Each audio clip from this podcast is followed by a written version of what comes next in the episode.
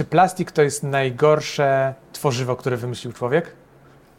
Ja jestem w branży w recyklingu tworzyw sztucznych od dwa tysiące szóstego roku. To można powiedzieć, była taka pierwsza praca po studiach i tak już zostało. I uważam, że jednak branża tworzyw sztucznych miała bardzo duży wpływ też na rozwój cywilizacji, takiej, że możemy sobie tak trochę bardziej ogólnie porozmawiać, bo często też jesteśmy atakowani w ogóle jako branża, tak, no bo my jakby jako recyklerzy też wprowadzamy tworzywa sztuczne na, na rynek. No, oczywiście to są tworzywa sztuczne z recyklingu, a nadal jest to plastik. Mhm. Więc jak to tak trochę na obronę mogę powiedzieć, że... Rzeczywiście... No ale tak ratujecie, działacie po tej jakby dobrej stronie. No. Po, po, po dobrej stronie tak, może niby złej branży, natomiast w, no oczywiście tak, to co, to, co, to co obywatele, to co my segregujemy odpady w żółty, zielony, niebieski worek, to później trafia do nas, do zakładów recyklingu.